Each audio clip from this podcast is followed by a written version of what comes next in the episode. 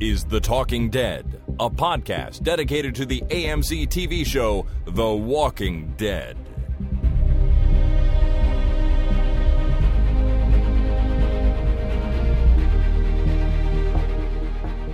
Hello, everyone. My name is Chris, And my name is Jason. and this is The Talking Dead number 394, recorded on Tuesday, September the 25th, 2018. Welcome to the program, Jason. Well, thank you, Chris. Welcome to the program yourself. Thank you. It's good to be here.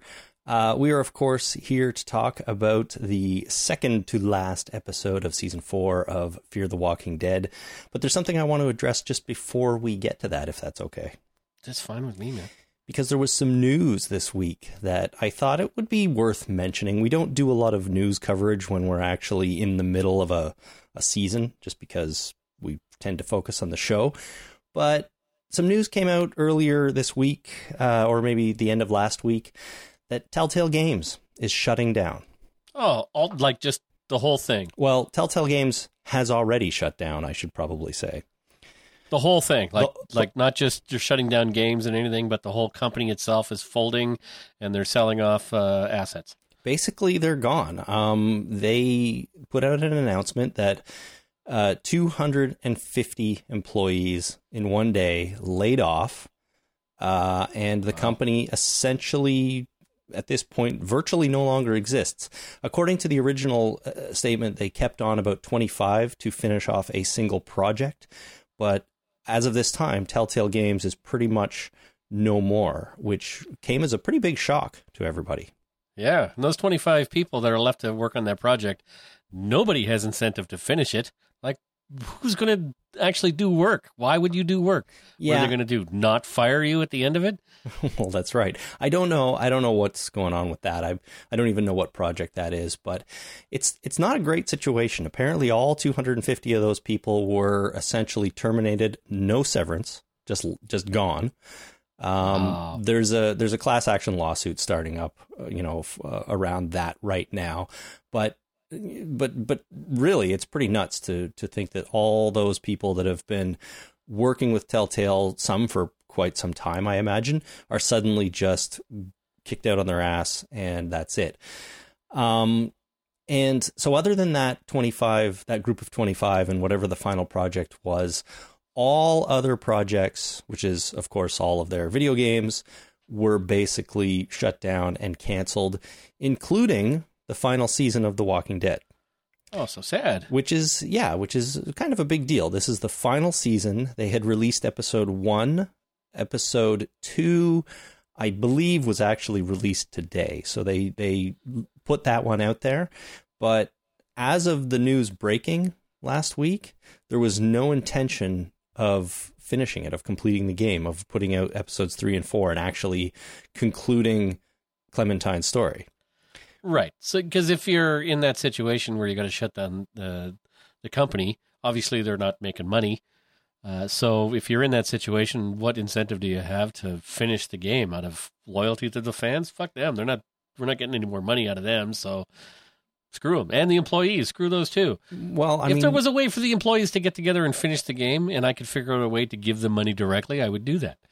Sure, and and actually, a lot, some people have come out and kind of said that. Uh, a lot of people are are really upset by the fact that they're not going to see the conclusion of this game. But I- and I know that's sad and not great and not fun for anybody, especially those who've invested, you know, many many hours of time into playing it and so on. But at the end of the day, Telltale should have treated their real world employees a little Yeah. bit better. That's than- what I'm upset about. I'm Yeah. not uh, like uh, you know things that aren't finished are you know part of life nowadays. Look at Firefly. It's been years since Firefly not ended, and uh, you know it's still annoying. I still want um, to enter an alternate universe where that show lasted seven years before they came out with a movie. Right. That's the world I want to live in. Not this one. This one's a piece of crap. and I'm mad at Telltale Games for not giving their employees severance. And I would be, I would consider, uh, you know, there's probably still ways to get the Telltale games, the, the the Walking Dead games that I haven't played yet. I wanted to play those games. Now I'm not so sure that I want to actually spend money doing that because the employees are not going to get it. I don't know if the company's going to fold and just Steam or whoever has these games uh, is going to get the money and not Telltale, but I definitely don't want Telltale to get it. And if there was a way for me to steal this game and then send a check to the employees, I would do that. Ooh, you bad man.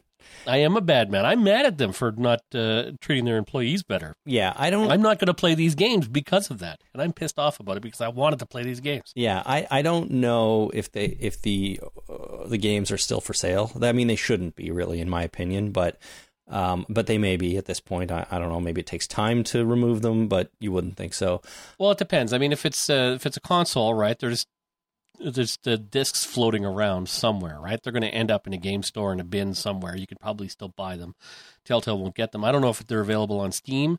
If Steam will still offer them for sale, even though uh, the company no longer exists, because maybe Steam still feels like they own the rights to sell this game. Yeah, yeah, maybe. I don't know if they're Steam games, but I mean Xbox Live, obviously they're available there and things like that. So, um, so so that's crappy. But news then came out today. Telltale put out another statement that apparently there are multiple potential partners who have expressed interest in helping them see the game through to completion. So it sounds like they could sell the game off to another developer who would finish it. Right, but that still doesn't mean the employees are getting the money. That means that whoever owns the rights to it is getting the money and not the the employees they fucked over. So I'm still not going to buy it. Sure, fair enough, fair enough. If there was some way to to ensure that everyone who'd worked on it up to this point got what they deserved, some sort of severance pay, um, you know, you can't necessarily blame Steam for running out of, or um, I mean, Telltale for running out of money and shutting down, but you do have to treat people well, and that's that's the biggest thing here. So it that wasn't a surprise for them. Like last Thursday, when they went, oh shit, now we got to shut down all the uh, all the stores. I didn't. The the CEO and the heads of the company didn't wake up that morning and going, crap, we got we got to fire everybody. They knew about it ahead of time, and they could have planned better, I suppose. They could have planned better instead of having their own golden parachutes. They could have uh, said, okay, you know, it's not as much severance as we'd like to give you, but you know, really, we got to do what we can for the employees. They just said, no, you're fired, no severance. Mm-hmm. Good luck, assholes. I didn't think this would make you so angry. I'm pissed. yeah, well, I'm I'm not pissed about you know losing the the content of the game. I'm pissed about what they uh, that no severance thing really annoys me. Yeah, no, it's it's not a very good situation overall. Um, but at the end of the day, we might get more Telltale games, and let's hope that Telltale steps up and and does the right thing here somehow um, by treating their employees better. But really, it's sad on all fronts. No more Clementine, no more video games. People lost their jobs, and nothing was handled very well. So it is too yeah. bad uh, because I was kind of all gearing up to actually play the final season. Well, get caught up on season three and then play the final season after that. But that doesn't seem like it's going to happen now. Yeah, so Steam has season two. I'm looking for the other ones. See if I can find it. Anyway, I'll look. Yeah. See if it's still available. It may be there. All right. Uh, well, I just wanted to bring that up because I thought it was kind of big news in the Walking Dead universe this week. But let's move on into our main discussion uh, about Fear the Walking Dead Season 4, Episode 15. Hi, Chris and Jason. This is Gail from Brisbane. Love your podcast. But I lose people too. Thanks, Gail. sad to hear that you lose people. Uh, but that, of course, is the title of this episode. I lose people. Dot dot dot, or I, should mm. I say ellipses? Ellipsis. Ellipsis. Ellipses. Ellipsis. I don't know what's correct. Dot dot dot. I don't know. Whatever. You say tomato. I say whatever this this thing is. Dot dot dot. So I lose people. It's the second last episode of season four, and um, I guess I can start with this one by saying I'm kind. Of, I think I'm a little all over the place on this episode. Uh, I don't. You laughed, you cried. It was better than cats. Uh, sure. I don't know. I never saw cats. I never saw cats. We're, we're the two, only two people in the universe who never saw cats. I think. Well, not so much anymore. Like, there's lots of people now that haven't seen cats. Oh, sure. But for a while there. Yeah, for a while there. Cats was a big deal. You're all over the place. You uh, you liked parts of it. You didn't like parts of it. You hated certain parts of it. You yelled at the screen for other parts, and then he broke down in this sobby, wet mess for other parts. Well, I, yeah, that's sort of it. Um, I think there was a lot going on in this episode. Some of it not very good. Uh, a few things here and there, pretty good. Um, other things not good but fun, uh, or or good but dumb, you know. And so I think the episode was all over the place, and my feelings about it are a little bit all over the place. Um, but one thing that I could sort of feel them going for in this episode was the feel good moments. You know, there, I think there were more than one in this episode of the show. Moments that were designed to make you go, "Oh yeah, all right, the team's all back together," or um, you know, she sure did just drive that truck through the river. That was awesome, you know, that kind of stuff. But right, and that that's jarring for you because it shouldn't have that many feel good moments in one episode. Well, I'm not saying it shouldn't have it, but they just felt like they were on the nose. You know, they were just put in there in such an obvious way that yes, they're feel good moments, and sometimes they made me feel good, and I can't deny that. But I Oh, also you hate that. I, well, I, I hate feeling good. No, but I but I also think to myself, oh, I'm just being manipulated here. They're just doing this because they think they can. Um, so overall, I didn't really love this episode, but parts of it kind of made me feel good.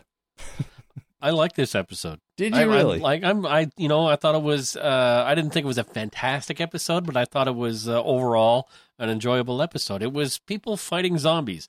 Uh, even the uh, the dirty lady wasn't really a big deal. She'll become a big deal later, but even then, you know, she wasn't even a, a, a big proponent in this. It was the zombies. It was defeating the zombies and working together as a team and sacrificing, even though your sacrifices meant nothing in this one. Uh, I did enjoy the feel good moments. That driving the truck through the uh, through the flood zone, I thought that was fantastic. I think that's a great idea. I have a whole story about a deuce and a half that I want to talk about that uh, is relevant to that. Uh, you know, it was. Uh, I like it when people work together. I like it when there's not a lot of infighting. If they just took Jimbo out of here and he died right at the beginning, it would have been a perfect episode. well, I agree with that about Jim. I'm glad he's dead, which I'll talk about. But I don't know, man. Like, I agree with you. It's fun to see people come together, work together. It's really, uh, it's really compelling to watch people sort of do their jobs and do it well. And in a zombie apocalypse show, their job is surviving, escaping dangerous situations, you know, uh, like I said, working together and and stuff like that. And yes, there there was some of that in this episode, but wasn't there also just moment after moment after moment of like, oh, that's such a convenient coincidence, or wow, he sure like he sh- Morgan sure was accurate with that zombie off the the roof of the building, like. Oh, that I had a problem with. I mean, we'll, like we'll get to the nitpicky portion of the episode soon, but yes, that was awfully first try. I was I was very happy that uh, you know like when you have to swing a 150 pound person off a building and not rip your shoulders out of your sockets, and you're able to actually swing them and not just dangle them over the roof and then let go because they're way too friggin' heavy. Uh, you know, you can accurately hit predict the trajectory of a falling body uh, to hit a car and the car still had its alarm set. Uh, the battery worked, and I'm not sure that car alarms go off when they get into an accident. I mean, But you yeah, know, setting all of that aside, it was enjoyable. but, but and that's what I'm saying. Like, th- there is so much that you have to just put a pin in and set aside to enjoy this episode. That for me, it was almost too much. I Right. You know, let let's talk about the whole hospital escape scene because it's Okay. it's long and drawn out and it's full of stuff like that. It's full of Morgan um being able to dangle a zombie like a, a full size human body off the side of a building by his feet. I couldn't hold I couldn't hold you off a building by your feet. There's no way in No. hell. And I wouldn't ask you to. No. It would, yeah. That's uh, that flat out impossible, implausible. Even Like I don't know if it's it's not, uh, but he was holding the body away from the wall. yeah. which is impossible. You, nobody has the upper body strength to do that. Maybe Arnold Schwarzenegger for uh, somebody who was smaller. Yeah, let's You know, say 150 pounds, maybe. let's say very few people have the ability to do that for very long. Um, Yeah. So that's what I mean. Like so much stuff like that just got in my way of enjoying this episode more. Um, but I sort of sit, sat there acknowledging, yeah, all right, throwing a zombie off the roof to to hit a car. That's kind of awesome, even though it's also kind of dumb.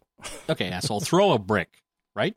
I mean, wouldn't a brick do the same thing? Why throw a zombie? Throw, throw, uh, you know, pick up an air conditioner. How about a chair? There's probably a chair, right? Uh, there's probably lots of things. I mean, it wouldn't do the same damage. You need something that kind of weighs that much, but No, you don't. I mean, like I say, I don't think when cars get into accidents like that that the alarm goes off. If you hit a car with a brick, the alarm's going to go off. If the alarm's set and the battery still works, you hit a car with a brick, the alarm is going to go off. and apparently every single car parked around that hospital down there has a working battery and alarm, and it's ready to go off.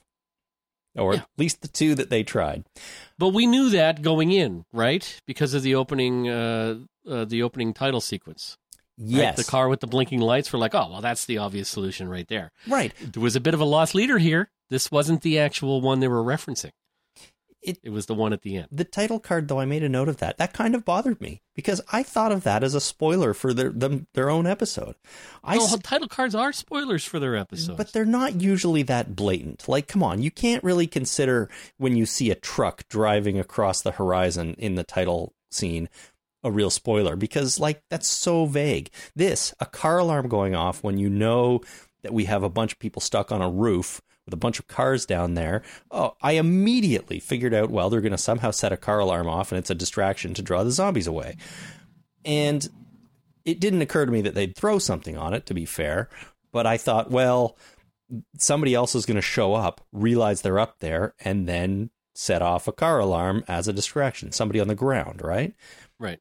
But I still was like, well, that's obviously what they're they're going to do. So it kind of bothered me that they gave that away in the title card. To be honest with you, I didn't. It was the first one I didn't really appreciate.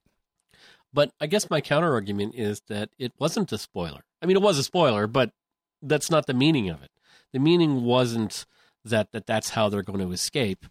It's the the demise of uh, Jimbo was what that meant. So they put it in there, and it was kind of a lost leader was to throw you off, like, okay, that, that is what it meant, but it's not. It's was the ending and uh, the departure of our dear departed Jimbo. Uh, that was the meaning of that uh, car with the blinking lights, which the blinking wasn't consistent. It drove me mad. yeah. Like it wasn't. It wasn't actually just blink, blink, blink. The timing was off. I don't know if somebody did it manually, but if you're going to do it manually, get a professional drummer to do it so that it at least has some semblance of uh, proper timing. rhythm. All right. Yeah. Uh, well, okay. So we talked last week. We speculated about how are they going to get off the roof of this building? What can they possibly do?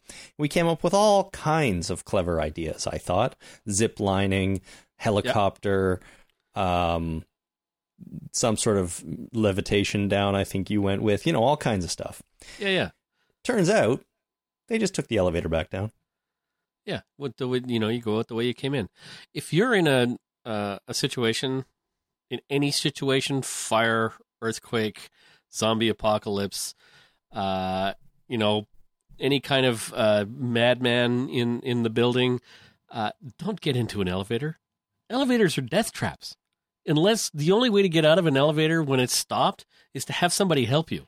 If there's nobody around to help you, you're hooped. Don't get into an elevator ever, ever, ever, ever, ever, ever, ever.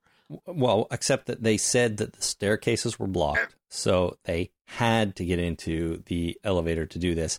And the only reason they could is because they were able to get the power back on. Yeah, even then, power could go out, generator could go off. Uh, there could be a zombie stuck in the gears. Right? Who knows what's going on? The maintenance zombie, uh, you know, the maintenance guy died, and uh, now he's a zombie and he's stuck in the gears, and it starts moving, and he gets all ground up in there, and the elevator stops, and between floors, you can't get the door open, you're screwed. You're screwed. So let me ask you a question then. Morgan was reluctant to do anything at the beginning of the episode. June convinced him that he has to be the one to help them. Um, I have to say that the the whole friggin' premise of this show this season convinced Morgan that he had to be the one to help them because he's doing everything. Um, but what made him think that going back into the elevator and back down again was in fact a good idea? Was there anything in this to indicate that, you know, when they got back down to that floor, the doors of the elevator wouldn't open and there'd be a massive crowd of zombies standing right in front of them instead of none? I, I didn't I didn't see where where that came from.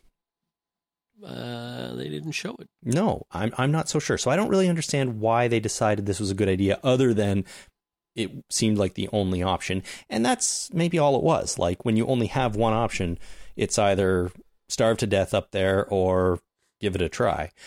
And it turns out that when they got back down there, it looked like that a lot of the zombies had been crushed by a, a ceiling cave in of some kind. So I started to think, well, did Morgan somehow know this happened? Was he able to determine that from the roof somehow?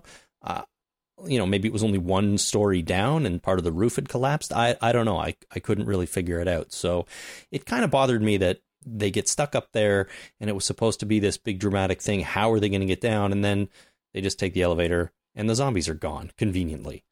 So yeah, I guess that's one of those things you just kind of got to put a pin in, like uh, the dirty lady. Uh, what was her name again? Martha. Martha, right? Superman's mom. Uh, Martha shows up and you know is on a murderous rage, and then she just collapses. Well, I guess she's dealt with.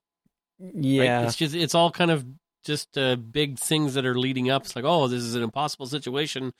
Uh, she's very dangerous. The lobby is filled with zombies, and it turns out it's not a problem. It's like the whole. It's it's a it's an analogy for the whole uh, season, right? There's this the whole season is predicated on this big hurricane that's happening, and it's not really a big deal. I mean, sure, it made things messy. Yeah, there's some water added. That uh, there was, you know, a killer crocodile slash shark uh, in the uh, in the water, but uh, really it was wasn't that big a deal. So nothing, none of the situations that they're in right now uh, turned out to be a big deal. It's kind of an interesting parallel, actually, when you put it that way. This whole big storm that was supposed to be a big problem wasn't. And then they get stuck in these seemingly impossible situations and they turn out they're just not that problematic at all. Maybe that's something we need to take to heart as a as a race like as the human race and uh, about our problems that we have in reality and in our world that we seem seem to think that are insurmountable when in fact they're not really a big deal we just you know get around them and move on are you you're trying to say that the the showrunners and the writers of this show have figured something out here that we're we're just not picking up on that is actually a really important could be a really important aspect to the human exist human existence. They're making a, a social commentary. Yeah, you know? really all these big problems that we have that we seem to feel like they're the end of the world.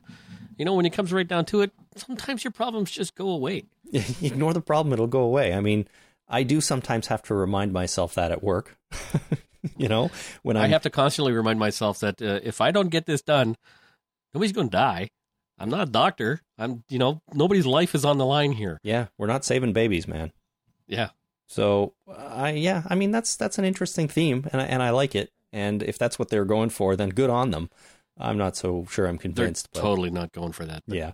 we can always hope, right? We can. Um, so they get down there. There's no zombies. They get into the generator room looking for Al. And I didn't mind this part so much. Uh, I, I sort of the everything Morgan did in this episode I found slightly annoying. Just because of he he was so concerned with getting them out of there. But the thing that bothered me in the generator room is Luciana goes and picks up Al's note. Mm-hmm. And then Sarah walks over and takes it from her and reads it. And I'm like, I don't understand. This this may be a small gripe on my part, but like why not just have Lucy read it? It it it seems like she can't read the way they played this off. And I feel like it's a bit of a trope where one person finds the note but somebody else reads it. And I don't know what it is. I it just jumped out at me as weird. Maybe the number of dialogue lines that each of these uh, new characters or new actors have in their contracts are dictated and are fought for by their managers and agents. And that uh, in this episode, her agent said, "You know what? Her number of lines are not as uh, as big as you said that they were going to be, so she needs to take on a bigger mm-hmm. role." Yeah. So, but then again, why not have her pick up the damn piece of paper? True. That's that's all I'm saying. It just seems weird. It it it makes it feel like Lucy can't read. I don't think that's what they were going for. It's like, oh my god, Al left a note. Here, I'll just I don't know what let you take a look at this. Yeah. It's like, oh, I know most of these letters. Yeah, but that's where it ends. yeah. Um. So so that was that. The the group splits up the rest of them go down the service elevator because Al said that's where she went. So fine, they took another elevator down. Morgan goes back up. We've talked about his throw. I don't buy it for a second that he could throw that zombie off off the roof. Um, Let's just mentally substitute that zombie with a brick. sure, I guess And- that's fine. Maybe 10 bricks. Right. Well, five bricks. Okay, let's say he's a good shot. He knows what he's doing. He has a pretty good upper ar- upper arm and hand-eye coordination. Let's say five bricks in order to hit the uh, hit the car and set off the alarm. I think I could hit a car from like nine stories with five bricks. Okay, well, good for you. It'd probably take me about seven. I'm estimating seven. I have good eye hand hand eye coordination, but my upper body strength is not what it used to be. So let's say seven, just to give myself a few, uh, you know, practice shots. But let's just mentally substitute that zombie body with a brick. Well, they should have physically substituted that zombie body with a brick, and I would have been happier. Uh, all right, so everyone gets down the fire truck, fire truck scene. This is how they get Morgan off the roof. Roof. So, so how did they get the fire truck there? um, that's a good question. They have now teamed up with everybody. So we'll we'll talk about how they met up with everyone in a minute, or at least what led everyone back together. Um, but they've teamed up with everyone, and Sarah says the fire truck's engine doesn't work, but the ladder hydraulics are still purring like a kitten. I think she says. Right. So you're right. How'd the fire truck get there? They towed it, maybe with the with Al's. It Uh, probably truck? has enough power to tow it, uh, you know, along smooth ground. If you ever like going over, uh, you know, a mountain path, no. But yeah. you know, if they found it a little ways away and they tied a uh, a chain to it and tied it, brought it over there, sure. Okay. Yeah. Maybe. But they didn't show that. It's just like, oh, there's a, there happened to be a fire truck parked here. yeah again seems a little too easy like they're they're not showing us the difficult bits they're just showing us the hey there's a fire truck here now and we're going to have someone jump off a roof into the oh shit! basket. Yeah, no, they showed it. I'm just uh, I'm jumping around in the episode on another screen here, and uh, they show uh, they show them unhooking a chain from underneath the fire truck, uh, hooked up to the uh, to the other SWAT truck. Right. So they towed it there. Okay. now that i now I'm that, good. now that you say that i i remember seeing that alicia she does it right Yep. okay Watched the episode twice, missed that both times, but on my random scanning around, I caught it. Perfect. Well, that's good. That's why you're scanning around. Yeah. So this is another scene though for me where I'm like, oh, this is so implausible, but I kind of enjoyed it. Like seeing Nah, Morgan. you find a thing down the road, maybe in a fire hall. Holy shit, that vehicle's got a huge ladder on it. I wonder if we could use that to, you know, get somebody down off the top of a building, which is what this vehicle in particular is meant to do. I see, right? Yeah, that's true. It is, but I mean, y- your your average, you know, citizen, I'm not sure is going to be able to jump from the roof to the top of the ladder like that. It oh, was we're going to get to that in a second. it was it was fun. It was exciting, but I actually yelled at the. I threw my hands up in the air and I yelled parkour at the uh, at the screen. I was so happy. really, Like, parkour! He successfully parkoured onto that thing. he did. You Uh, remember in the episode of The Office when they were all jumping around going parkour, parkour, parkour? Well, no, not exactly, but that sounds like something they do on The Office. Yeah, it's funny. uh, the part where Morgan has to climb down to the lower level, that was good until the zombie came smashing through the glass. I think I would have preferred there just to have been no glass there and the zombie sort of stealths up on him. That would have been okay because smashing through that glass seemed a little nuts to me. It's Uh, uh, it's really designed not to allow people to do that. That's the thing. And how compromised Uh, could it have been? Once. I mean, repeatedly there was that guy in Toronto that I used know. to show the interns. This is a famous story. I now have to. For the people who don't know, there was this guy in an office tower in Toronto that uh, used to show the interns how strong the windows were by running and jumping at the window and and checking it es- essentially, and the glass wouldn't move. But after doing this repeatedly, I don't know how many times, whether it was over years, but he eventually loosened it enough that it broke and he fell to his death. And he basically jumped out of his office building. Yeah. Yeah. So don't be an idiot and do that, especially don't do it repeatedly. But doing it once, these kind of windows are designed to not let people break through them.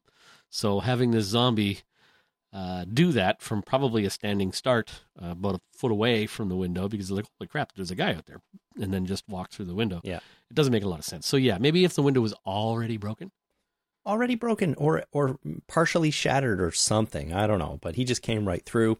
Uh, but that's not even the, the the craziest part of this scene, in my opinion. Do you know what? was it the was it the shot where he obviously got bit on the shoulder? Uh, no, but it did come pretty close to me. It looked like It, it it looked like one of those scenes. Remember, we were talking about other scenes where people Mhm. got uh, they got themselves bitten, and uh, they showed it, but we didn't really notice it. This time, I noticed it. yeah, you're you're looking for it now, and uh, but I Yeah. don't think Morgan is bit unless we're going to find out next week that he is. They might have to cut off his neck, you know, just prophylactically. right. No, but that's not the worst part of this scene for me. The worst part of this was when the zombie has Morgan leaning off the edge of the building and from probably what, seven stories down with a pistol. John Dory is able to snipe that zombie in the head. I am sorry. I don't Yeah. know that anyone could make that shot, even Well- John Dory. Okay, so after uh, yeah, before I yelled parkour, I I said to the screen, I didn't yell it in any kind of raised voice. I said, "Wow, that was a lucky shot," because at that range, pistols are not accurate. I don't care how good you are. Right. That is a lucky shot that he didn't shoot Morgan in the head Yeah. or miss completely. and and and I'm okay with luck. Like to be honest, you can have a character who is lucky as a character trait. Like you could argue that Han everything Han Solo ever did was because he was lucky. Or strong with the force. But that's not true. So luck is probably closest to the to the truth there. But and that's fine. A, a lucky character is fine. John Dory, maybe he is just a lucky character and and you know, I can I can get on board with that. He did find the love of his life in the zombie apocalypse. Sure. I mean, how's that for luck? that's pretty good. But luck doesn't equal super um, uh, superhuman abilities. It just means you're lucky. And I think making that shot was a little too superhuman for me because he may be lucky, but you're also limited by the mechanics of the gun and stuff like that. So Maybe he wasn't even aiming at the two of them. Maybe he was aiming like uh, above and like three feet to the left, and he's like he wanted to scare the zombie. I don't know, but uh, he just shot, and then it it hit the zombie, and he's like, "Wow, that was lucky." yeah, distract the zombie uh, enough to give Morgan enough time to like push it off. I don't know. Anyways, he shot it in the head, saved Morgan, and then Morgan had to make his jump.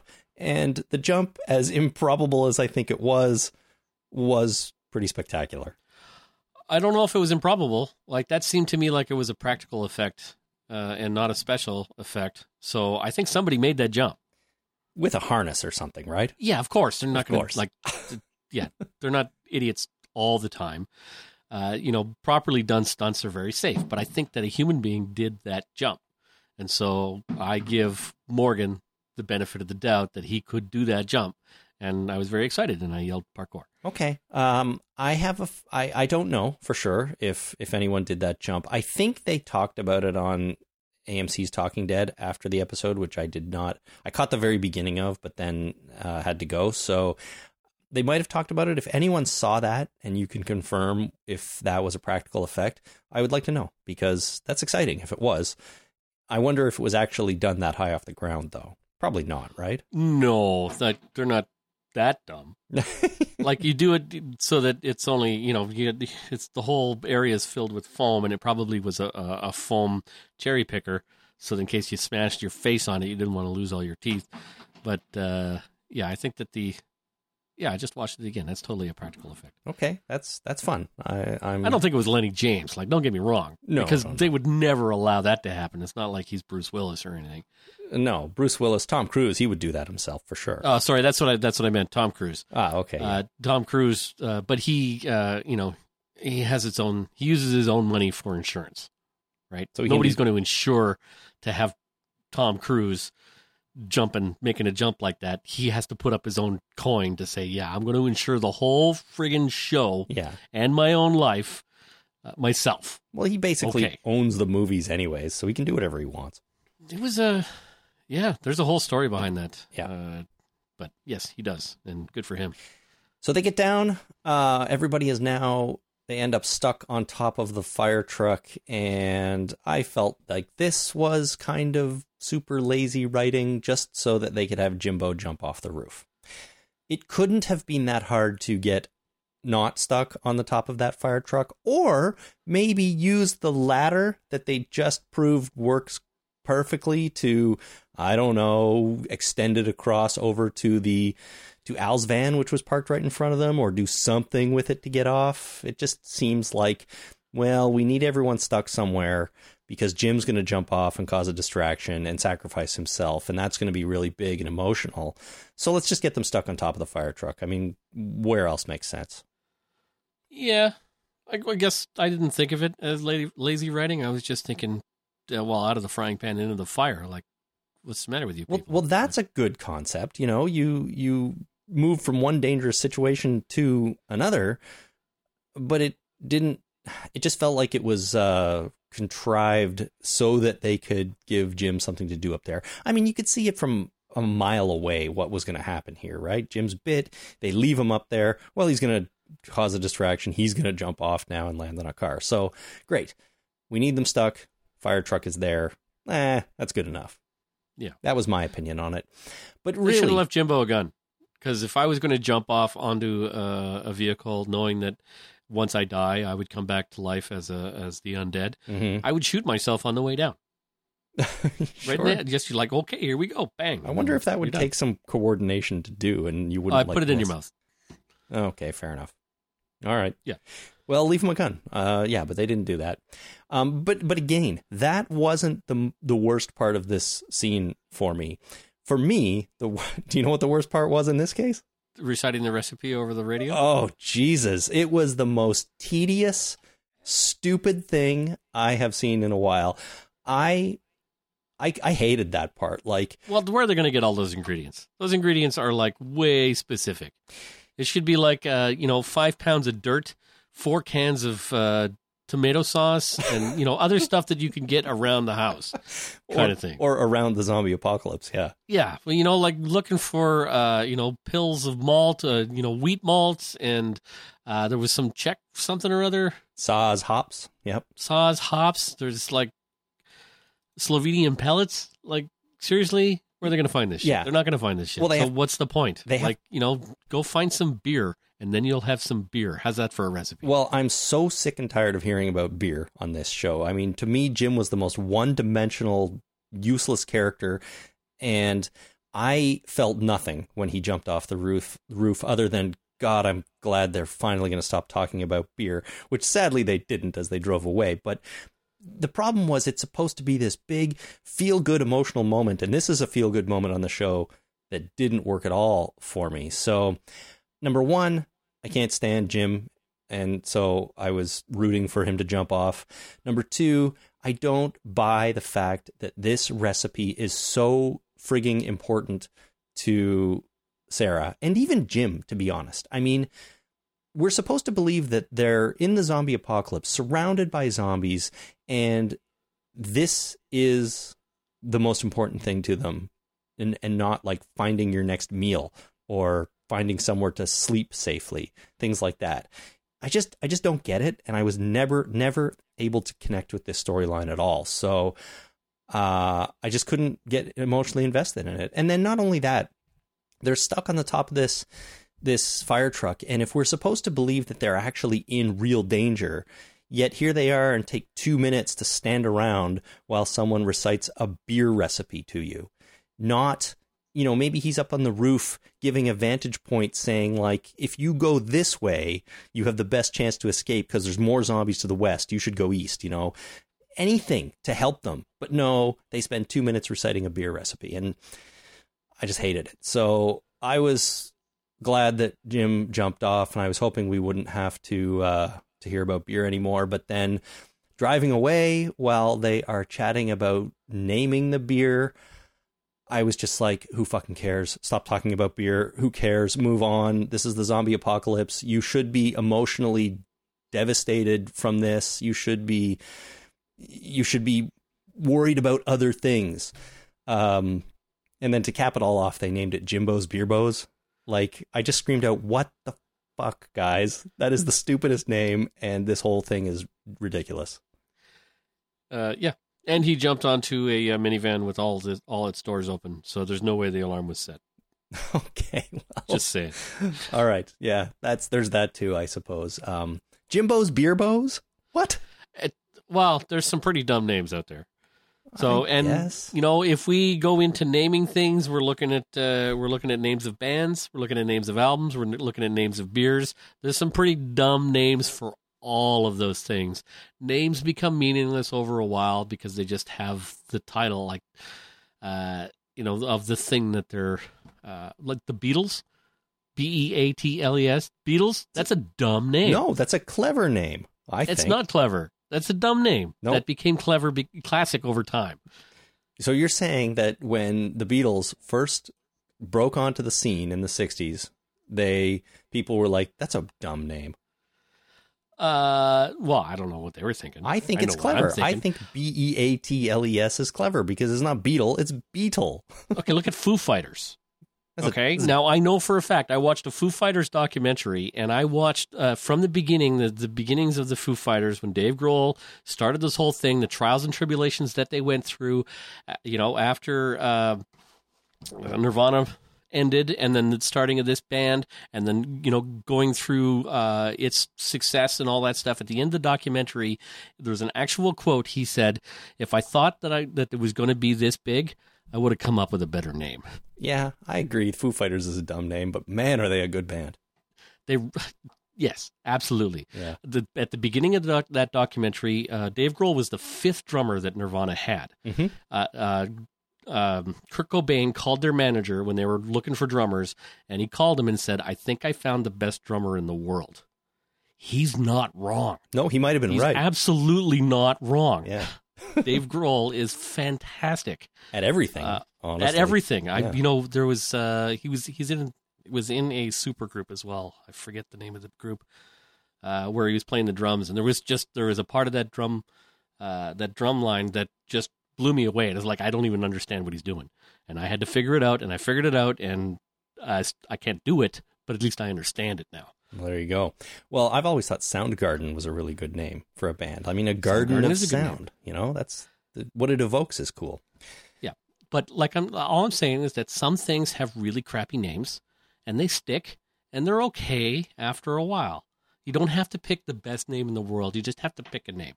So Jimbo's Beerbos, if it becomes popular and becomes a classic, you know, 30 years from now, everybody's drinking Jimbo's Beerbos. Then think, well, wow, this is the first post-zombie apocalypse beer that ever came out. And it saved all our lives because uh, drinking water is unsanitary and unsafe. Mm-hmm. And the only way to really get your hydration and proper nutrition is by drinking Jimbo's Beerbos. I think it. Uh, I think it's fine. Well, I can see your point because we've said it enough now that I'm already starting to grow. On, it's already starting to grow on me. I'm going to be mad if they don't make this into a real beer, Yeah, and you can't buy the Walking Dead, Fear the Walking Dead Jimbo's Beer Beerbos at your at our local beer store in the next six months. Well, get on that AMC. Make some Jimbo's Beerbos. Uh, before we go back to talk about Alicia and, and Strand and John Dory, th- this episode finished with a quick scene of, of Martha, who, incidentally, I guess they just let get up and walk away. they had Well, her. she was tied with zip cuffs. Zip cuffs are notoriously bad if the person is left unattended. Sure. You can get out of them pretty easily. Sure. And they looked pretty super loose, too. It didn't look like they really tied them up very tight. But still, if you're going to keep someone prisoner or hostage or captive, do them up a little better. They she just I guess just got up and walk walked away and now she's hanging around with reanimated Jim and she's written his recipe all over his face. So, Well, uh, Jim's head, right? what do you mean? like she she's what she he's we started off this episode with Jimbo not wanting to walk around in the zombie apocalypse, you know, and having both his legs broken, so that at least he wouldn't be walking around until somebody sticks their uh, sharp pointy object in his head. Uh, and then he jumped off this thing and he probably broke a whole bunch of bones and stuff. Mhm. So I don't think as an animated dead body, he's a lot of use to uh, Martha. So I think I saw a shot where she was started to cut off his head. She stabbed him in the neck. She just she just wants the head. Like the Mm. body's useless. I just want the snapping head. You may be right about that. I thought she was poking him in the neck with her like little zombie wrangling tool there or pole, zombie wrangling pole, and she was going to walk him around as her new weapon, right? That we saw her Yeah. doing with the box people. Well, that's what she's doing with his head. I don't think that like the body's not going to be walking around a whole lot. I guess he's pretty so. banged up, right? That's true. That's true. And he and they made a point of telling us that when he was peeing off the roof too. Yeah. Right. So I think it's just going to be his head. Okay, maybe his head, but she says to him, "You're strong now. Let's go make him strong too." So is she talking about Morgan? Yeah, she got to think for Morgan. I, I guess so. Uh, so we're not done with Martha, even though I No. Felt like we were there for a while. But yeah, she was injured enough to collapse, but she's fine now. she's fine now. She was able to get She out of some- the cuffs and get away and cut a guy's head off. She got some rest. You know, they probably gave her some water Yep. and helped her out, which probably pissed her off to no end. Yeah. But now she's uh, up and at him. Well, I have to admit, I kind of was hoping Martha would just go away or end up killed somehow in this episode, but that's not what happened. So we're still going to have her hanging around, um, presumably, at least for next week, which is the season finale. I, who knows after that? But, um, anyways, yeah, I was I was pretty sure she was talking about Morgan when she said, "Let's go make him strong too," uh, but we'll have to wait to find out. So if we jump back in the episode a little bit, then Jason, we've got the stuff with Alicia and Charlie randomly running into Strand and John Dory on the island. Uh-huh. And um, turns out that they go looking for a boat, but come across Martha, who collapses, steal back Al's van, and then are able to just drive it across the water. And my first reaction was wait a minute. The water's only three feet deep this whole time. You can drive a military truck through it, and they were stuck there. I know there was a crocodile, this killer croc in the water, but it seemed, I don't know, it, it seemed unexpected, anticlimactic in a little way that, that, that she could just drive across. Okay, so a couple things. One, uh, yeah, the water was, you know, waist deep, right? At but most. the mud added another foot and a half. And walking across that mud would be nigh on impossible, especially if there's a killer croc, uh, you know, flitting around looking for Mhm. things that are stuck in the water. Sure. So, uh, sure, they don't have to worry about zombies coming at them. But uh, yeah, that mud would make that completely impassable. If it was concrete under there, no problem No right? problem. Like if it was a road, uh, but yeah, if it was mud, there's there's no way that you you'd like you get stuck in the mud easy. yeah, okay. It's a good point. I- so and then that vehicle driving across, I mean, they really did that, right? They had that vehicle drive through that water and that mud. Well, another thought occurred to me is that maybe the water, like maybe a day or two has passed and the water has receded somewhat. Yeah, so bit, when John Dory and Strand tried to take their makeshift boat across, maybe it was deeper because it sure looked like they jumped out and had to swim. Um, but again, as if, if it was muddy, they might not have been able to walk anyways. But maybe two days later, the water had receded or gone down, and it wasn't as deep anymore. So Right. that occurred to me and kind of made sense. But I also don't know how Alicia knew this. Right? She just took that thing and drove in. It could have been twenty feet deep for all she knows. Well, I don't know if it, even then. Okay, so here's my story that I wanted to talk about. So. Uh, this reminded me of a story that my stepfather told me. Uh, as you may know, I was in the uh, the reserves, uh, you know, nigh on a time ago. I I Uh, recall. Before I was even born, my stepfather, when he was 19, uh, was also in the reserves in the same regiment I was, the 49th Field Regiment uh, up in the Soo. And it's an artillery regiment. So they have these big trucks called deuces and a half, deuce and a half, which are two and a half ton trucks, uh, which pull the uh, the guns, the the 105 howitzers. Uh huh. So they they pull them, uh, and then the back of the truck has got a big canopy on it. It's got these massive thin tires, right? And they wanted to. Uh, he was telling me a story of when he was in the 49th. Uh, they went out into a bog to try and get one of these things stuck so that they could practice towing it out. And the the bog, it was, always like water and a bog, and it was up to their necks, the water, Yeah. plus another foot and a half of uh, uh, of mud. So they drove this thing back and forth for half an hour trying to get it stuck, and they couldn't get it stuck in the mud uh, because it just it was just too awesome a vehicle to get stuck at all in a bunch of mud. And until they, they actually turned off the engine. And once they turned off the engine, the exhaust pipe was actually underwater. And because there was no positive pressure in there anymore, the mud went right up the exhaust pipe, into, like through the muffler into the engine, and just completely, they had to rebuild the whole engine. uh, in order to clean that thing out. So that's another thing. But they couldn't get this thing stuck. They tried for like half an hour. They could not get the vehicle stuck. It had similar tires to this SWAT vehicle. Mhm. So this SWAT vehicle driving through this mud and showing up on the other end, even if the water was another three feet higher, it probably still would have been okay. I mean, the inside of the vehicle might have been wet, but I think that everything would have been fine. Diesel, big tires, uh, six wheel drive. Uh, I don't think it would have had a problem no matter how deep that water was. It probably could have been uh, like modern military vehicles have a snorkel now. So the air intake is, uh, you know, at the driver height. You could actually drive around in those vehicles with the water up to your chest, driving, and you wouldn't have a problem. Wow. Well, Yeah. okay, fair enough. So I still don't know how Alicia knew that this vehicle would be able to, to handle that, other than just assuming it. But uh, because I, I just feel like she jumped in and was like, "I'm driving across that water no matter what." Yeah. It, it just it just she went fast. I know fast Probably wasn't too. the best idea, but you know, uh, the stunt person that did the driving actually went fast. Sure, it just feels risky to me. It's like you have this great vehicle and you're going to risk getting it rammed in a stuck in a river. But if you're saying that's virtually impossible, then I'll take your word for it.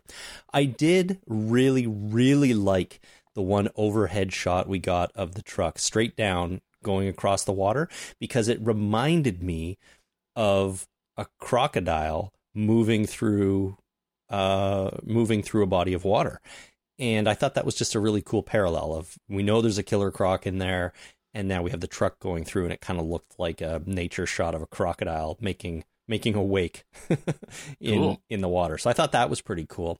And then to be fair, this was another one of my feel good moments for the episode where she pulls up on the other side, pops the door open, and you know Strand and John Dory are rescued. They they take a drink of their uh, whatever Strand is drinking there, and everybody's happy again. Um, and then, And then she and then Charlie hands him his hat. Charlie hands him his hat and he says, Hey, you're talking now. So all of that made me feel very good. I like that. The only thing that could have been better is whatever Alicia said when she opened the door. I wish she'd opened the door and said, You guys looking for a ride? Oh, so you're looking for a one-liner? I was looking for a one liner there. You know, to be honest, if I was doing that, I'd be probably thinking of a one-liner while I was driving across. I'm like, what would be the best one-liner? Right, exactly. Can I give you a lift? You looking for a ride? yeah. You Uh, boys need a lift. my way. Yeah. That's right. See, any of that would have been would have been good. I like that. Even So- uh, you looking to party, which uh, I believe is euphemism for "Hey, you hooker, I would like you to get in my car," or I- maybe that's what the hooker says to the to the John. You're looking to party. I I really have no idea.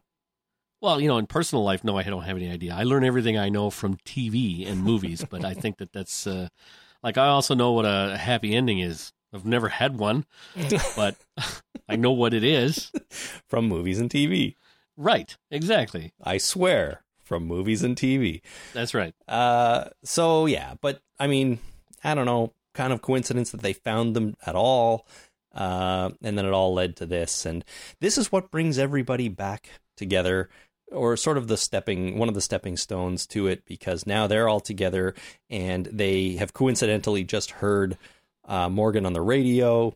Uh, so they know where to go, and then they, you know, realize that they have Martha in there, so she's no longer a threat, at least for now, and it brings everyone back together to save Morgan from the roof. And I really just sort of have one more observation about this episode, um, and that is walkie talkies, Jason. Uh huh. Yes. I think this season has relied way too much on walkie talkie communication. Uh, And Are you talking about the practical usage of the walkie-talkie over the distances that are probably necessary for uh, these people to get back together, or are you just talking about uh, uh, the previous, you know, seasons of Walking Dead episodes or Walking Dead TV shows have rarely used walkie-talkies to do anything? I, I think I'm talking about everything. I think it seems like walkie talkies on this half of this season are ubiquitous. They're everywhere. Everybody has one. They always work, except when they don't because it's convenient to the plot. And they've just, the, the show has just relied on them so much. Um, like I said, sometimes they work, sometimes they don't. Sometimes they work against them because someone's listening in to their conversations. Uh, and if you go back and watch these episodes, I think you could probably pick out dozens of times when someone picks up somebody on the walkie talkie that they're not expecting and says their name with a question mark. There is so much Alicia, Morgan, June, is that you? John? Like that happened a whole bunch in this episode, and I think it has happened a lot in this whole season. So I just feel like just the writing in general has relied on their ability to communicate when they need to or not when they don't, and um, it's it started to get to me a little bit in this episode because it just felt so easy sometimes. Everyone has a radio, they can talk, and it just the distance between them becomes meaningless at that point. Uh, yeah, I mean, radios are a reality, right? And they're not going away. I know radios exist in the world, but I they're just they're everywhere right now. Everybody has one. Well, that's because uh, you know the, the the transportation guy had a bunch of radios and he left them everywhere. He always left them in a box. Right? Here's a radio. Here's a radio. Here's another radio. I found a whole radio factory. Here's a radio. You get a radio. You get a radio. Everybody gets a radio. Obviously, everyone has a radio. Right. You get some batteries because uh, you know modern radios uh, just take some uh, AA batteries, Mm-hmm. like three AA batteries. You throw them in, you're good. Or you can have rechargeable batteries if you have a station for recharging them, Yeah. or what have you. So batteries are ubiquitous. Radios are everywhere. Radios are given out by the guy, so they explain it in the story as well. Everybody gets a radio. I mean, sure, you know, can you have downtown hospital communicate with uh, middle of the wilderness, uh, you know, flooded people? I don't know. Is that more than 50 kilometers away? We don't know. I can tell you that I have a two way radio. I have two two way radios, right? Mm-hmm. And uh, it's because I bought them as a pair. And I had one uh, when I first got them. I wanted to test the range, so I gave one to my wife. And then I went to Home Depot because I had to go to Home Depot. When I was there, I radioed her, and she could hear me. How far away was that? Uh, probably about two kilometers. That's pretty fun. That's pretty pretty fun. But I wouldn't, uh, you know, fifty kilometers. Like they say, the range is up to fifty kilometers if you know you and your friend are both on a mountaintop, each on their own mountaintop, fifty kilometers away, with uh, no other radio signals. You might be able to pick each other up If you're lucky, yeah. if you're lucky. Okay. But in the city, you're you're only expected to get about a kilometer. Right. And well, you got more than that, so that's exciting. Yeah. But uh, all- that said, I think the radios have been overused in this season, but they did lead to another and my third and final feel good moment of this episode. And that's when and as as you know, again as wacky as this kind of was, I couldn't help but like, "Hey, yeah, all right, the team's back together." It was when Morgan is on the roof and there's they're on the radios and everybody almost every other character on the ground gets a turn of saying Morgan we're here to rescue you. You you know you can't stop us. We're here to do this. They all tell we get John we get Alicia Lucy Sarah June Strand. They all get on the radio to tell Morgan how great a guy he is how valuable he is how important he is to the group and that we're we're getting you down buddy. We're here to we're here to do it for you. So yes, that makes me feel good. It makes me feel warm and fuzzy because they all love Morgan and he's a great guy and they're all nice people and they want to help him. Uh, but I'm also like, God damn, radios! There's so many of them. Right. He So- he must be the cotter pin of this of the uh, of the group. I guess so. I guess so. Um, so yeah, so all over the place. I think this episode. I liked parts. I couldn't stand parts. I'm glad Jim's dead. I'm not glad that Martha's not dead. if that That's makes right. any sense. Uh, and and I'm glad the team's back together, except for Al. We don't know where Al is, uh, so I imagine the season finale next week is going to be about finding Al. Ah, she's dead. No way, Al's not dead. And they killed everybody off with like ambiguous circumstances, so uh, why not her? They're not killing Al off. I mean, she's not dead now. If they kill her off, it will be next week. Um, and then, if we believe what Morgan had to say after the beer naming conversation, they're going to find Al and hit the road to Alexandria. Yeah, So I, I wonder how serious that is. yeah. You want to make God laugh? Make a plan. Make a plan. That's right. Yeah. All right. don't you think that season five of Fear the Walking Dead could be a road trip season on the way between Austin, Texas and Alexandria, Virginia? I would be very happy if, well, I don't know if I would very happy, but I'd be very surprised if they rolled this cast into the big show. Uh, I don't think they're going to do that. I think, if anything, they're going to splinter this cast and the other cast off into one more show where part of this cast and part of that cast come together and make a super cast, and they go off and make a super show. Sure. Called Be Not Afraid of The Walking Dead or something like that. Well, and then we'll have to hire more hosts to work on our Walking Dead podcasting network and cover that show as well. Yeah, I guess we would. That's right. But uh, no, I don't think that they'll ever get there. Like, they can't right? I don't know. If they do, I think that like if they did something like that, the road trip movie and spend a whole season traveling across the United States to Virginia with the expectation that they do actually arrive there at the end of the season and then the the shows merge. I think what they'd probably do is thin the cast as they went and you'd you'd lose characters along the way, not really gaining anybody new so that when they did get to Alexandria there was only 3 or 4 left Morgan one of them of course and uh, and then you don't have this massive influx of people into the new show right but I also think that's rather unlikely and who knows what's going to happen next year and we still have the uh, season finale to get through so we uh, I'm looking forward to that. All right, let's take a really short break, Jason. When we come back, we'll have some listener feedback about this episode. Super. Stay with us. I get up and nothing gets me down. Well, you've got it tough. I see the toughest soul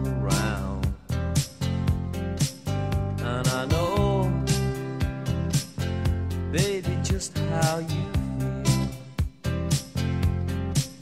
You got to roll with the punches just to get to what's real. I can't just see me standing here, I've got my back against the record machine. I ain't the worst that you've seen. I don't you know what I mean? Ah, you might as well jump. Well, you might as well jump. Listener feedback. Alrighty, Jason, it's time for some listener feedback, and our first email here comes from Chris in the UK. Now, Chris, as usual, wrote in a much longer uh, message, and he was listing a lot of the coincidences in this episode. I think we've probably touched on many of them, but I wanted to read this part of his email. He says, I want to talk Walker rules for a moment. Yes, it has been established that you can distract them with sound, but I don't see why that works when they have line of sight on living prey. They don't get bored, they don't get frustrated, so why do they prioritize unknown sounds off in the distance over juicy live humans right in front of them? I'll buy that they don't have object permanence, so you could hide and then they'd be distractible. But why did they go for the cars when they could see our heroes only inches away? Is curiosity the only instinct stronger than the need to eat? And what Chris is referring to is when the first car alarm goes off and everybody runs for that ambulance and gets in it and drives away. The zombies are basically right there looking at June before she jumps in, but um uh they're distracted by the uh by the car alarm and then turn around and go back straight at her. So yeah, I think the zombie rules with sound have been played with a little loose on this show because they go towards the sound and as soon as the sound stops, they just turn around and go somewhere else. Uh, yeah, it's a little convenient. Uh, you know, it's whatever the plot dictates. I mean, yes, that's a problem. Exactly. I think that's a problem, and I'm glad you agree.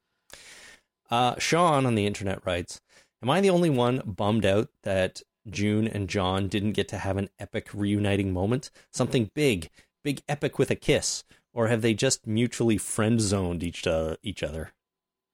No, their love is so deep and uh, and heartfelt that they don't need to have that uh, uh, overt public displays of affection. Uh, it's not uh, you know the ending of a uh, of a sappy movie where the couple finally gets back together. It's uh, it's real. It's it's real. You know, respect and Uh-huh. and, and a deep love that uh, uh, just being within uh, you know a five foot radius of the, of that person is is enough Well, I until you know they're alone. until they get back to the cabin, Right. and then Or, all bets you know, are the off. back of a car or underneath a bush or whatever, right? I like they're not. think- They're definitely not alone right now. But as soon as they have some time where they can uh, escape into uh, some kind of uh, place where they won't be disturb other people, Sure. Well, I, I think they handled their reunion actually quite well in this episode. If they did immediately come back together and have this big epic, you know, reunion kiss or something, it would have felt like too much for me.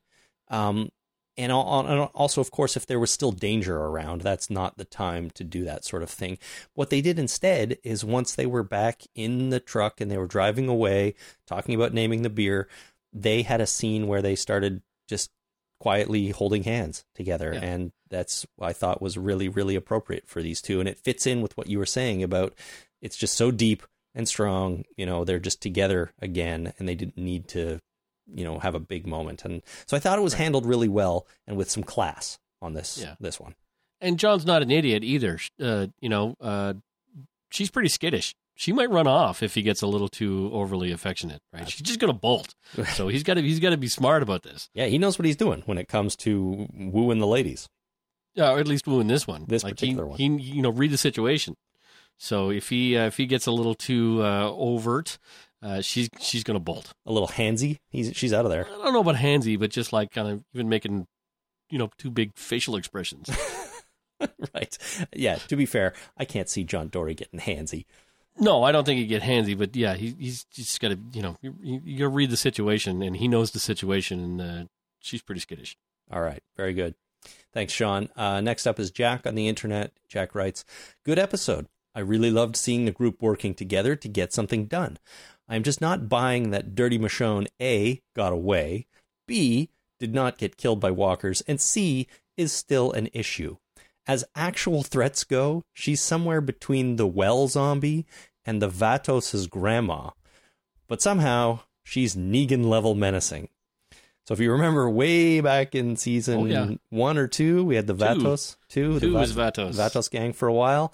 Uh, and then, of course, the well zombie, which we were calling the teabag zombie for a long time. Yeah. Um, yeah, that's that's my feeling. Martha's just not that threatening, yet she comes off, or they're trying to play her up as super threatening, and I'm I'm not getting it myself. So I hope she isn't Yeah. this like massive threatening villain to to end all villains next week because that's not going to feel earned, in my opinion. Well, you got to watch out for those ones, though. That those are the ones, you know, the the governor level thing is uh, is one thing, but it's it's the subtle ones. It's just the the ones you don't expect to keep coming back and to be so malicious that are uh, that are truly evil bastards that'll get you.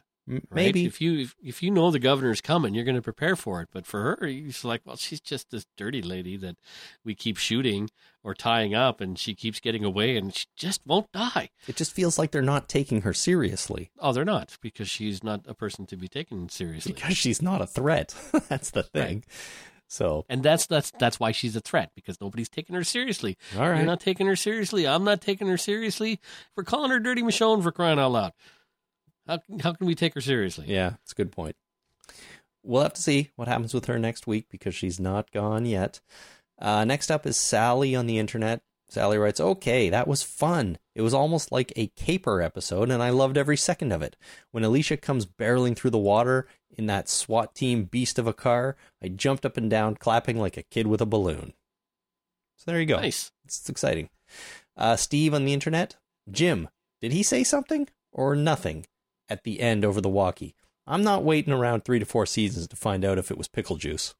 That's horseshit, is what it is. You just, I don't know why they did that. That was dumb. Have him Uh, whisper something. Have him that- whisper something. yeah, Like he didn't even mention his uh, yeast cake that he was so concerned about last week. It's like, well, he's supposed to make beer without yeast. You can't. Maybe that was the thing. Get some yeast, goddamn you. right? maybe. Yeah. Get some friggin' yeast. Uh, I don't know. Yeah, I, I forgot to bring that up earlier. It, it I, I did think that was just added to the stupidity of that scene. Like, why is there a secret? There doesn't need to be a secret. I mean, honestly, is Sarah going to go off and become the new Jim and make and talk about beer constantly? If she does, I'm going to start hating her too. So Well, here's the thing. Like, I don't know shit about making beer. I don't know shit about making wine. I know you can get kits, right, that can make homemade crappy beer and homemade crappy wine, I assume. Sure. But if you are actually thinking about making beer from scratch, I don't think it's a matter of just following a recipe. I think it's the kind of thing that you go to school for and you don't just say, let it sit for 10 days, no less. No, you got to have to let it sit for 10 days under these circumstances in order to have this particular chemical reaction, uh, you know, happen to this point. And if mm-hmm. it hasn't happened to that point, you let it go another day. If it happens a little bit early, you're, earlier, you go nine days. So it's not just a matter of let it sit for 10 days. It's a matter of let it sit until these circumstances arise. And that usually takes about 10 days. Sure. And this is an entire line of study for people and that, that spend their whole careers doing it. And Jimbo has done that. He's gone to school, he's studied this, he knows what he's doing. It's not just a matter of following a recipe. This, you know, it's the same Walter White Breaking Bad argument, right? It's not a recipe, it's a scientific process. Right. There's an art to it, and that's what Jim had probably, but but not everybody does. And it's the same with Walter White. He he he knows the ingredients you need, and yes, that's sort of a recipe, but he knows the art to it, or in that case, the science to it. With beer, there's science and art, and it all come it all mixes together. So just having those ingredients, you're right. I don't think that means she could make beer worth anything, but maybe it's a or starting even beer. point, or even beer. Yeah. You can make some kind of garbage swill drink Uh huh. that might be alcoholic and or poison you to death, but I don't know about making beer. Well, I hope they just forget that this whole beer thing ever happened and move away because I hated it. Oh, they're not going to do that. They can't do that. They named it Jimbo's Bimbo or whatever they're called it. Uh, Oh, Jimbo's And they- Bimbo would have been a better name. Jimbo's Beerbos. uh, they, you know, and they went to the whole rigmarole of him saying, uh, you know, and the trope of saying, "I'm never going to do that," and then you know, the next scene he does it. I'm never going to give you the recipe. You screw off, and I'm never giving you the recipe. I'm never giving. I'm, I absolutely will never give you the recipe. Oh, by the way, here's the recipe. yeah. Yeah. And then to make the thing a secret, like, is that really going to come back eventually and we're going to find out what that was? Yeah. Oh, It, it's got to be a thing, right? They wouldn't have. They wouldn't have brought it up if it's not a thing. all There's right. got to be a thing. They got to. Somebody's got to make beer. I don't know if they're gonna. Uh, if they're gonna be on the road to go to Alexandria, they better have a brewery on wheels because somebody's got to make beer. Well, I look forward to that, I'll tell you. All right. Uh, Vicky on the internet writes I can't believe they allowed Martha to be saved again. Wasn't Charlie sitting next to her in the SWAT van? How did she escape? Why wasn't anyone watching that crazy murderer? Makes me very upset. Makes me think they are idiots. Uh, yeah, Kind of. idiots. Just to leave her there, barely tied up. If you're gonna leave somebody some someplace tied up, tie them up really well and leave them in a box. Which is the back of a van, you know, fine, but tie them up really well. This reminds me too. It also bothered me a little bit that when she was shooting at Alicia, um, just before she collapsed, Alicia starts yelling, "We can help you, we can save you," and I'm okay with that, sort of.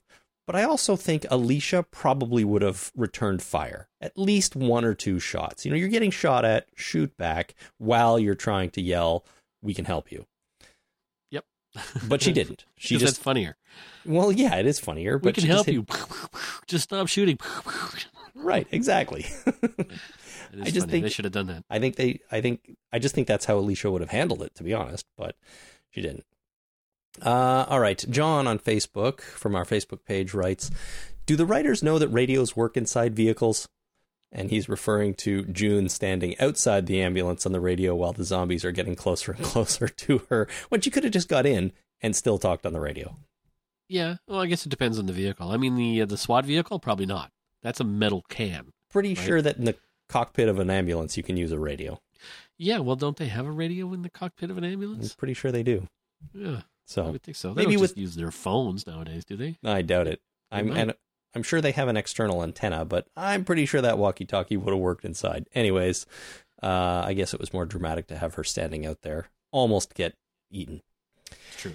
Uh, Josh on Facebook writes Anyone else notice that the back half of season four mirrors the back half of season four of The Walking Dead?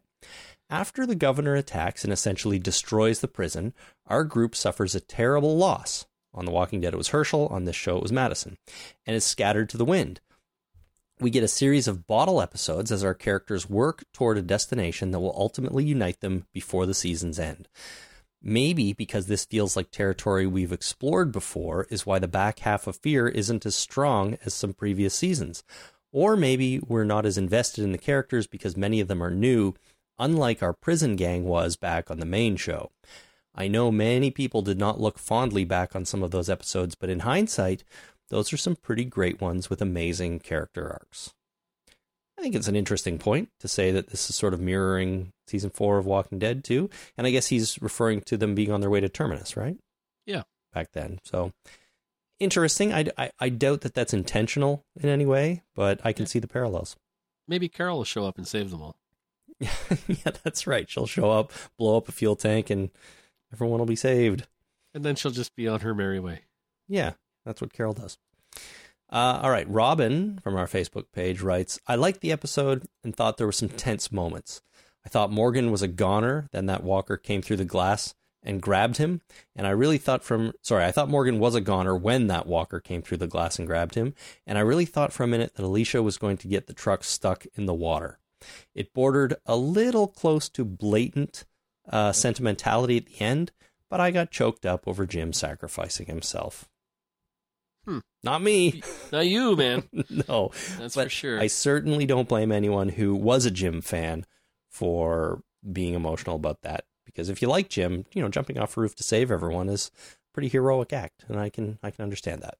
Yeah, I and uh, that uh, vehicle would not get have gotten stuck because I have anecdotal, unverified information from the '70s that uh, proves that that vehicle would not have gotten stuck. Fair enough. And we saw that vehicle drive through that water, and it didn't get stuck. Well, there you go. That's how we know it wouldn't get stuck. Yeah. Okay, we have two calls. First one here comes from Thomas. Hi, fellas. Uh, this is Thomas from Virginia. Uh, I wanted to call today to talk to you guys about Martha. Um, I've really been enjoying her as a villain in the latter half of season four of Fear the Walking Dead. And I really think that she has a tight connection to Morgan that can really kind of end the morgalizing uh, storyline, um, the his back and forth uh, between um, protecting the people that he loves and keeping himself sane. Um, I believe that Martha is the perfect villain uh, to show Morgan that sometimes you have to kill people in order to protect those that you love. Um, I know he's had many chances to learn that lesson in the past, um, but I think Martha, with the specific way that she's attempted to connect to Morgan, um, I, I think that there's going to be a lot of interaction between the two next season. Um, and I, I think that uh, he's going to gain a better understanding of what it's like or what what it's supposed to be to lead in the in the zombie apocalypse. Uh, thanks a lot for the podcast, guys. It's great. I love it every week, and uh, keep doing it. Thanks. Thank you, Thomas. So Martha's the anti Morgan.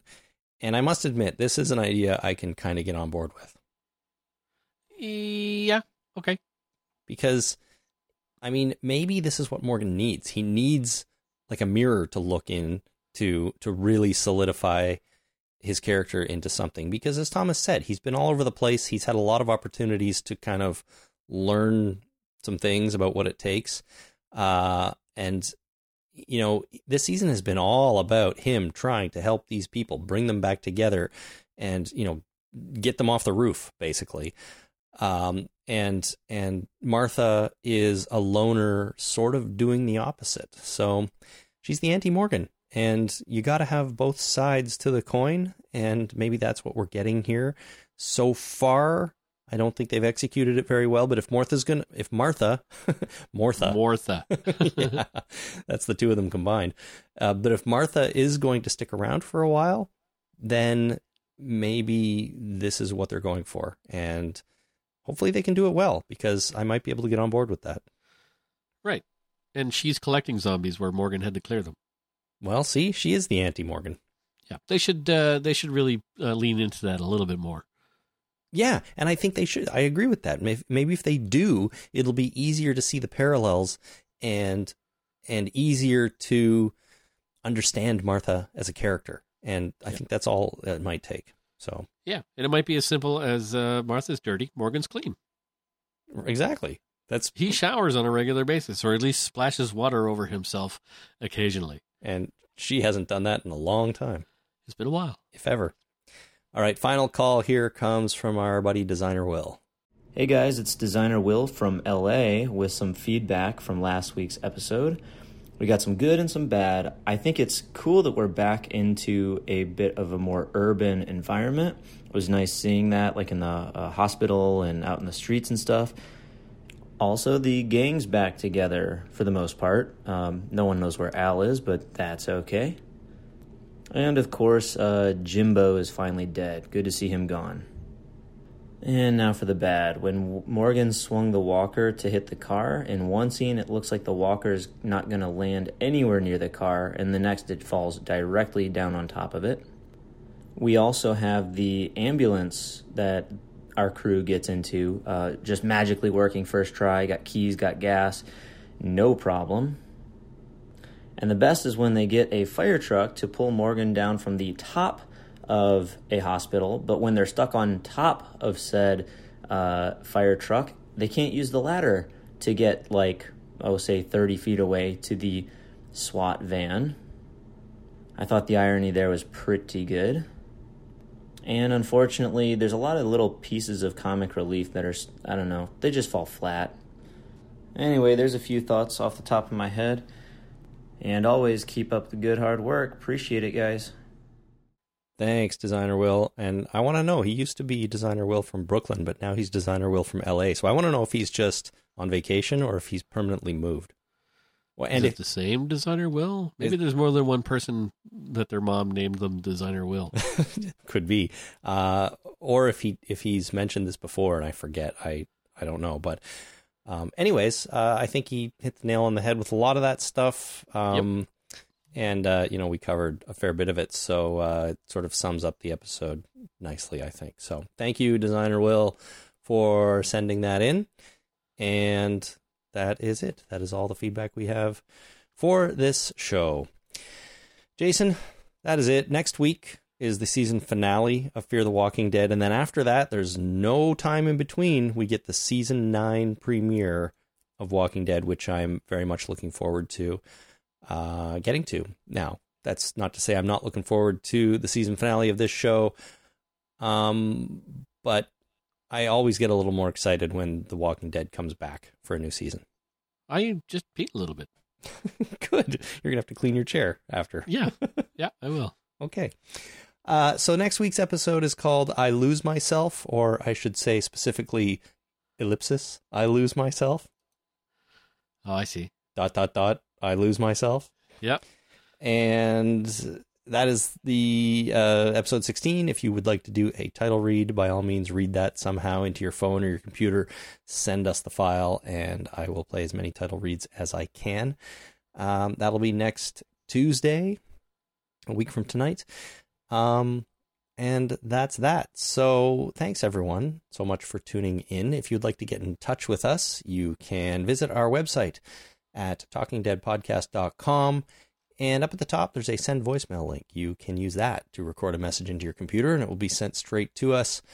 You can also find us on Facebook at facebook.com slash the talking dead. We are on Twitter at talking dead or send all of your email correspondence to talkingdeadpodcast at gmail.com. So thanks everyone for listening. And until next time, my name is Chris. My name is Jason. Thanks for listening. Ciao.